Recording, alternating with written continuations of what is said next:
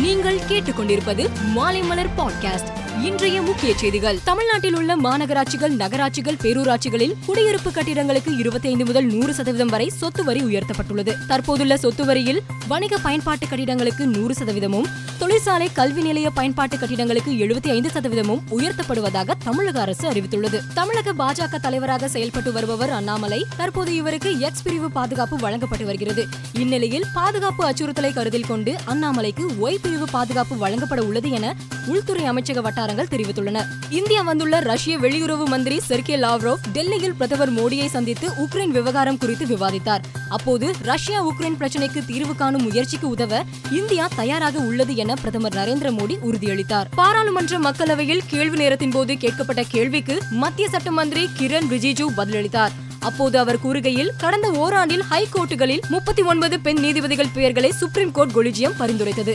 அவர்களில் இருபத்தி ஏழு பெண் நீதிபதிகள் நியமிக்கப்பட்டுள்ளனர். மற்றவர்களை நியமிக்கும் பணி நடந்து வருகிறது என்றார். கடும் பொருளாதார நெருக்கடியால் பாதிக்கப்பட்டுள்ள இலங்கையில் அதிபர் பதவியிலிருந்து கோத்தபய ராஜபக்சே விலக வேண்டும் என்று வலியுறுத்தி மக்கள் போராட்டங்களில் ஈடுபட்டு வருகின்றனர். அரசுக்கு எதிராக போராட்டங்கள் தீவிரமடைந்து வரும் நிலையில் இலங்கையில் அவசர நிலை பிரகடனத்தை அந்நாட்டு அதிபர் கோத்தபய ராஜபக்சே அறிவித்துள்ளார். ஆஸ்கர் விருது வழங்கும் விழாவில் நிகழ்ச்சி தொகுப்பாளரை ஹாலிவுட் நடிகர் வில் ஸ்மித் கன்னத்தில் அறைந்த விவகாரம் பெரும் சர்ச்சையை ஏற்படுத்தியது. கிறிஸ் ராக்கின் கன்னத்தில் அறைந்த விவகாரம் தொடர்பாக ஆஸ்கார் அமைப்பு நடவடிக்கை எடுக்கவிருந்த நிலையில் வில் ஸ்மித் தனது பதவியை ராஜினாமா செய்துள்ளார். இலங்கையில் நிலவும் பொருளாதார நெருக்கடியை சமாளிக்க இந்தியாவின் உதவியை அந்நாட்டு அரசு நாடியது.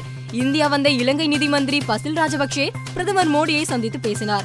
இலங்கைக்கு ரூபாய் ஏழாயிரத்தி அறுநூறு கோடி கடனுதவி அளிப்பதாக இந்தியா அறிவித்தது. இந்தியா அறிவித்த கடன் வரம்புக்கு கீழ் நாற்பதாயிரம் டன் டீசல் இலங்கைக்கு கப்பல் மூலம் அனுப்பப்பட்டது. ஐபிஎல் தொடரின் எட்டாவது லீக் ஆட்டம் மும்பை வான்கடை ஸ்டேடியத்தில் நடந்தது. இதில் Punjab Kings Kolkata Knight Riders அணிகள் மோதின. முதலில் பேட் செய்த பஞ்சாப் நூற்றி முப்பத்தி ஏழு ரன்களில் ஆல் அவுட் ஆனது. கொல்கத்தா சார்பில் உமேஷ் யாதவ் நான்கு விக்கெட் வீழ்த்தினார்.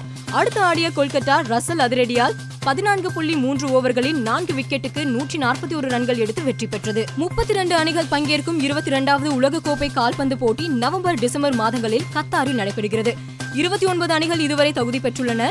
லீக் சுற்றில் யார் யாருடன் மோதுவது என்பது குழுக்கள் மூலம் நேற்று முடிவானது. இதில் இ பிரிவில் முன்னாள் சாம்பியன்களான ஜெர்மனியும் ஸ்பெயினும் இடம் பிடித்துள்ளன. மேலும் செய்திகளுக்கு மாலைமலர் டாட் காமை பாருங்கள்.